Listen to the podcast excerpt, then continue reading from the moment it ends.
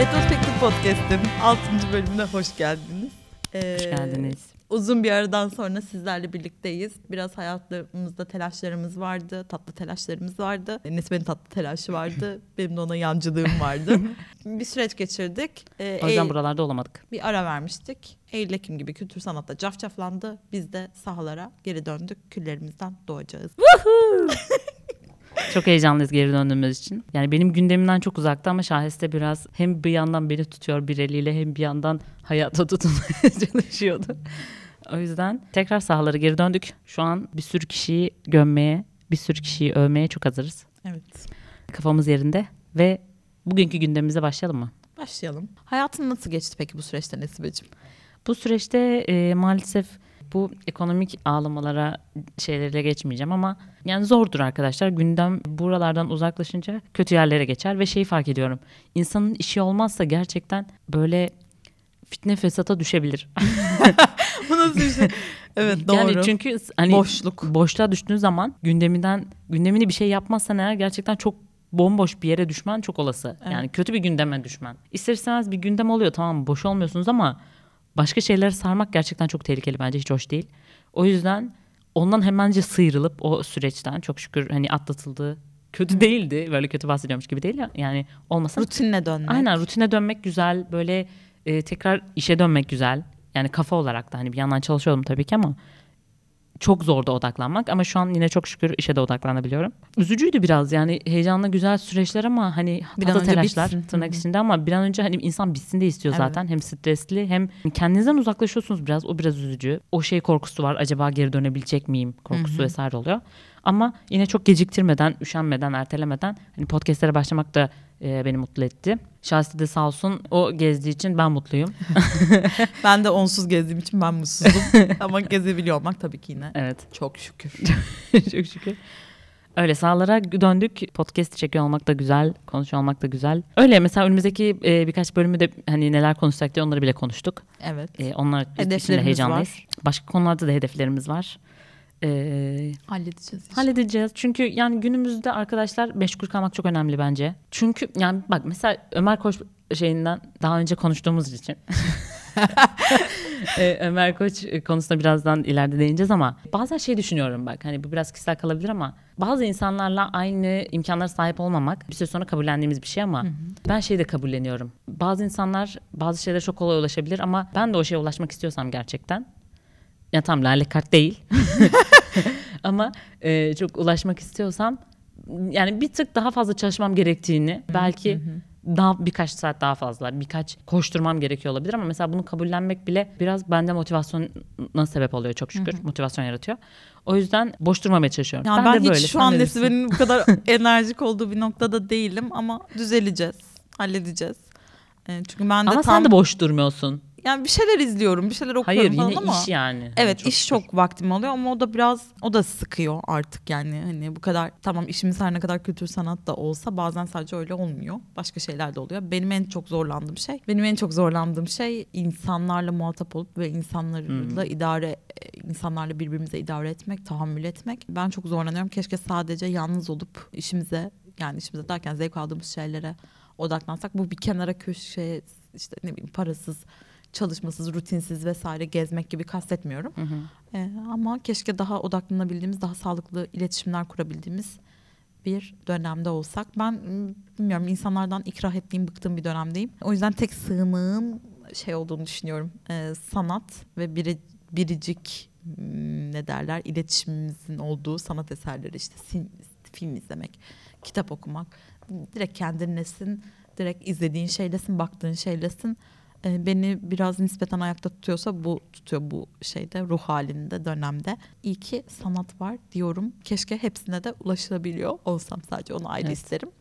Ama Nesibe'nin dediği gibi ulaşılabilir olmak için de biraz daha çalışmak gerekiyor. En azından çalıştım ve şunu aldım dersin. Belki çalıştım ve hepsini aldım diyemezsin ama bir, bir de böyle gerekiyor. gittikçe yaşlanıyor olmak Evet ya. İster istemez hepimiz yaşlanıyoruz. İnsanda böyle biraz şey yaşatıyor. Galiba biz 50'lere mi atladık birden? Böyle ya hani... ben mental olarak öyle hissediyorum zaten de. Şu anda fark ediyorum. Gerçekten emekliliğimi falan E-Devlet'e girip emekliliğime bakıyorum ve 28 yıllık kaldığı gerçeği beni çok derinden sarsıyor.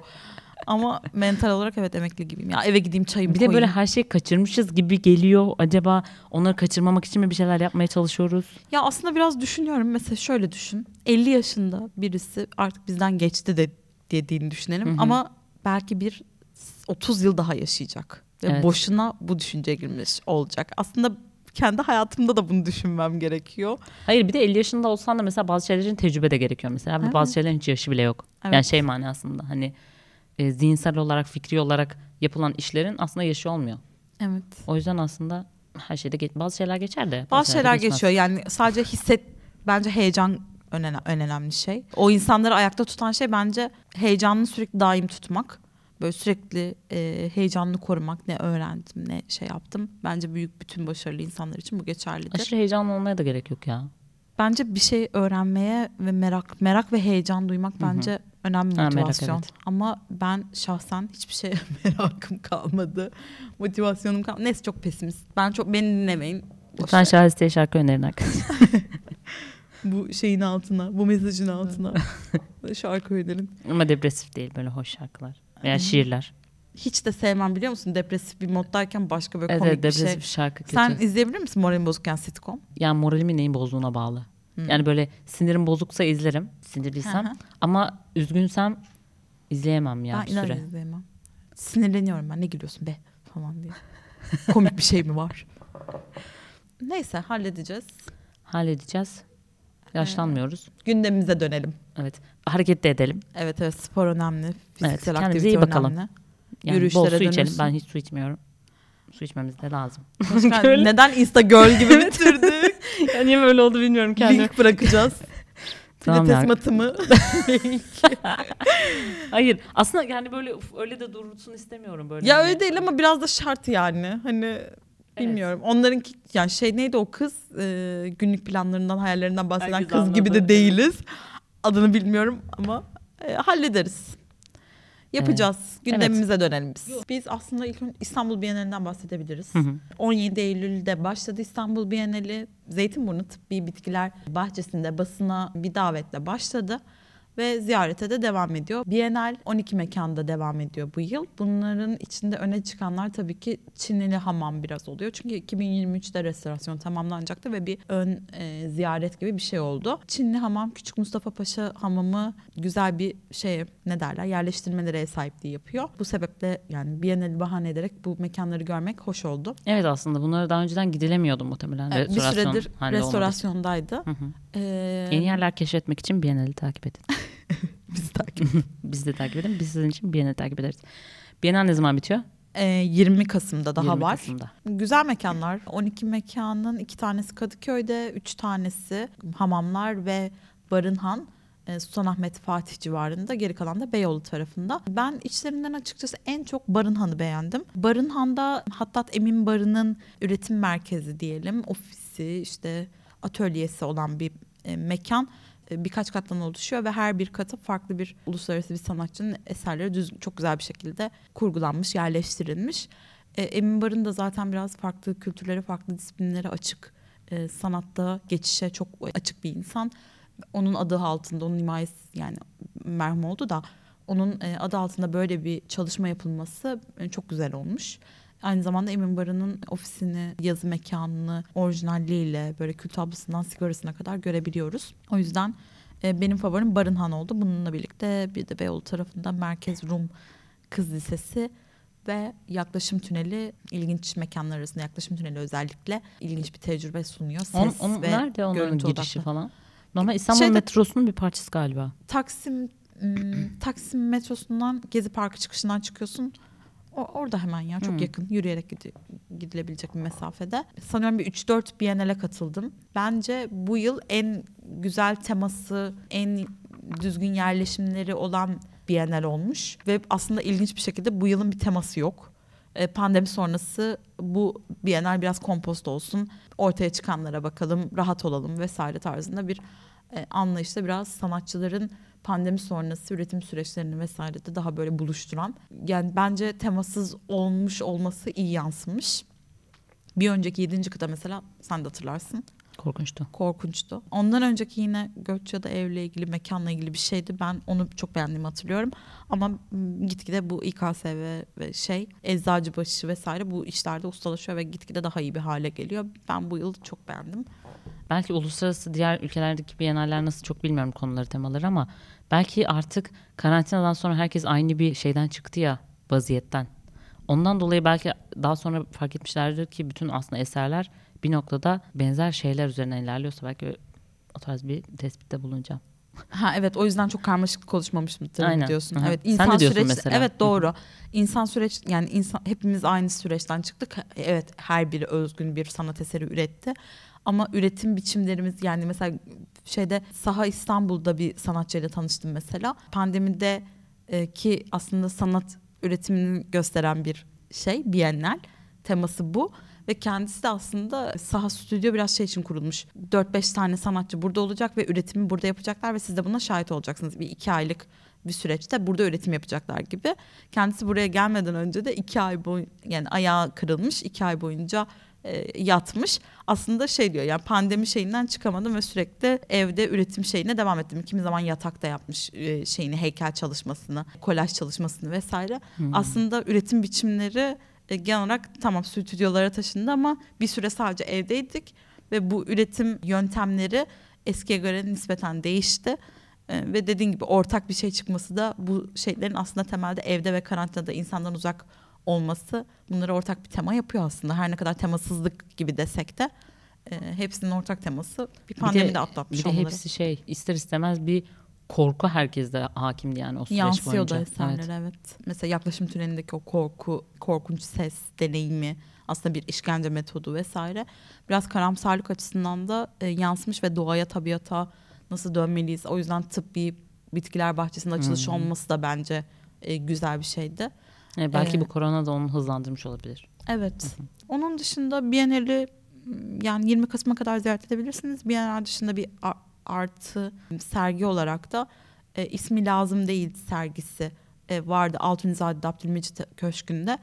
E, Ömer Koç'un koleksiyonunda e, yer alan özel parçalar sergileniyor burada da. Geçtiğimiz yıllarda bu sergi mekanı hatırlarsanız bir saldırıya vesaire uğram- uğramıştı. E, oradan da bilirsiniz. Ömer Koç'un İnsanların storylerinde de görmüş olabilirsiniz. Aynen çok sadece story çekmek yani gerçekten fotoğraf çekilen insanlar yürümek esere bakmak çok zorlaşıyor. Ömer Koç'un başının gözünün sadakası olarak böyle eserleri halka sunması, ulaşılabilir yapması, ücretsiz yapması çok güzel bir şey. Ömer Koç olarak çıkmak istediğim bir sergi oldu ve ben direkt Ömer Koç'un kendisi olma hayaliyle. E, Sergisiyle bizi kucaklayacak bir şahiste inşallah gelecekte görürüz. İnşallah. Bienal ve ismi lazım değil sergisi aslında böyleydi ve devam da ediyor. Bence 20 Kasım'a kadar e, muhakkak görün. Antalya ve Adana Film Festivali'nden bahsedebiliriz. Hı hı. o da e, onlar da yeni oldular birkaç hafta önce. Evet. E, ilk önce Adana oldu, sonra Antalya oldu. Adana'da İstanbul Film Festivali'nde de ödül alan Ela ile Hilmi ve Ali aldı. En iyi film ödülünü, en iyi yönetmeni, en iyi senaryoyu. Aslında biraz o baskın geldi. Onun dışında Boz yakında Boğaziçi Film Festivali'nde de izleyebilecek olduğumuz Kabahat ve e, Mendirek'te ödül alan filmler arasındaydı. Yine Orada şey çal- e, yarışmadı galiba değil mi? Karanlık Gece. Karanlık Gece yok. Hmm. E, Antalya'da ilk kez o yarıştı. Ha. Antalya'da ilk Orada kez olma şartı var. Antalya'ya geçersek de ulusal en iyi film ödülünde Karanlık Gece aldı. En iyi yönetmeni Emin Alper aldı. Emin Alper aslında en iyi erkek oyuncu, en iyi yardımcı erkek oyuncu, senaryo, e, görüntü yönetmeni vesaire bir sürü dalda müzik, kurgu hep şey aldı. Topladı. Kurak Günler aldı ama e, esas ödülü Karanlık Gece aldı. Antalya Film Festivali biraz şey geçti gibiydi. Ne dersin? Fikrimi belirtmeliyim. Tepkimi Geçidi. göstermeliyim geçidi gibiydi. Eline mikrofonu alan buna da tepki gösteriyorum, buna da tepki gösteriyorum, bunu da unutmadım, bunu da biliyorum falan deme ihtiyacı duydu nedense bu kadar. Yani tabii ki ödül alınca hani bir anlam bir şeye adamak ya da işte sahip olduğun düşüncelerini belirtmek muhakkak önemlidir ama bu kadar komik geliyor bana bazen. Sen ne düşünüyorsun? Ya Antalya sanırım hep böyle oldu Antalya Film Festivali. Diğer festivallere göre daha politik kaldı ama yani bence de yorucu ve bir süre sonra samimi değil. Ben politik Yani- kalmasını aslında anlıyorum. Çünkü yani sanatçıların hani politik politikadan ve sürekli muhalif olmasından hani bunu anlayabiliyoruz. Sanatçı biraz da Türkiye'de böyle var olur. Muhalif Yo, ama kalarak mesela vesaire şey diğer ama festivallerde bu kadar çok görmüyoruz. olmuyor evet. Ama Antalya direkt sadece bunun geçidiymiş gibi bana sadece komik gelen e, Belki her Antalya'nın tarihinden de olabilir. Bayağı es- yani diğerlerine göre eski bir festival. belki de evet. Her eline mikrofon alanın çıkıp e, işte ben buna da tepki gösteriyorum, ben buna da protesto ediyorum. E, bu konuda da bir fikrim var falan de- demiş olması, çok araya bir şeyler sıkıştırması sadece bazen eğreti duruyor. Yani evet bir şeyler tepki mesela varsa düzgün bir şekilde ifade et ve Bir de böyle sanki biz sadece sanatçı değiliz, biz topluma yön veririz tribine de çok giriyor bence orada biraz genci yaşlısı o konuşmayı yapan insanlar. e, valla bu şekildeydi. Şeyden bahsedelim. Film ekimi mi? Film ekimi ve Boğaziçi. Şimdi Boğaziçi Film Festivali bizi heyecanlandırıyor. Çünkü biletlerin 30 lira olduğunu gördük. Ve 20 lira belgesel ve kısa film seçkilerinde. Film ekimi skandal bir şekilde 75 liraydı. Evet e, maalesef İKSV'nin bu burjuva tavrı ve bu üstenci tavrı Yazıklar çok olsun. can sıkıcı. Yani İstanbul Film Festivali olsa belki yine o da yani bilmiyorum böyle halka çok uzak. Yani sen o kadar e, reklam yapıyorsun, şöyle yapıyorsun, böyle yapıyorsun. Aynen. Ha, film Ekim ayı, yani. Ekim ayı film ayıdır vesaire diyorsun ama ulaşılabilir bir rakam. Tamam ekonomi çok kötü. Tamam e, filmlerin dolar ba- bazında maliyeti TL'ye çevirince çok korkunç. Ama 75 lirada değildir bence. Çünkü bir sinemaksimum tarzı bir yerde zaten bu fiyatlara izleniyor artık. Aynen 60 liraya orada Ee, izliyorsun da yani Bunu biraz daha 75 lira ulaşılabilir yapması lazımlar. Ya, ya- yapılması lazımdı. Bilmiyorum biz tepki göstererek gitmedik. Evet. Parasızlıktan Evet. değil tepki gösterdik. Yok Evet. ben bir, bir filme 75 vardı, lira bilet yok. de vardı yani. Aynen. Bilet bulamadık falan şeyine de o kadar katılmıyorum. Ay herkes de katıldı biz katılmadık ya. Evet. Herkesin de verecek böyle birkaç yüz lirası varmış herhalde. Yok ulan bulamadım, bulamadım falan. Yok abi Mubi'ye gelirse izleriz. Ya da zaten Boğaziçi Film Festivali'nde bir kısmı gösterilecek. Hiç öyle Hepsi göstermeyecek. yapmaya. Gerçekten çok güzel filmler vardı ama Evet. halk düşmanı insanlardan uzak durup Boğaziçi Film Festivali'ne gel- gidelim arkadaşlar hep birlikte. Evet. Orada da Kar ve Ayı'yı da izleriz. Karanlık Gece'yi de izleriz. Güzel kısa filmler izleriz. Ben kısa Evet. filmler arasında şeyi çok merak ediyorum. Bu e, Nur Fettaoğlu ve bir tane kız vardı onun adı neydi ya? Kısa filmlere hiç bakmadım desem. Ben seviyorum ya. Böyle Evet, peş peşe güzel biliyorum. oluyor. Ben hani böyle görmek için de. E, Babamın Öldüğü Gün mü ne öyle bir kısa Hmm. film. Onu bayağı merak ediyorum. Böyle bayağı Rutubet diye bir kısa bir film var. Onu merak ediyorum. Yani arkadaşlar sinemaya ulaşmak zor değil. Bazı insanlar önümüzü kapatsa da bazı oluşumlar buna çok müsaade etmese de. Yani hani direkt oluşumları suçlamayacağım. Bilet de bitiyor tabii ki. Evet. Bilemiyorum. Hele şu lale kart alan insanlar beni aşırı şaşırtıyor. Çok nefret Yani benim sınıf kinimi artırıyor. Bir şey diyeyim mi? O kadar param olsa evime sinema salonu yaptırırım.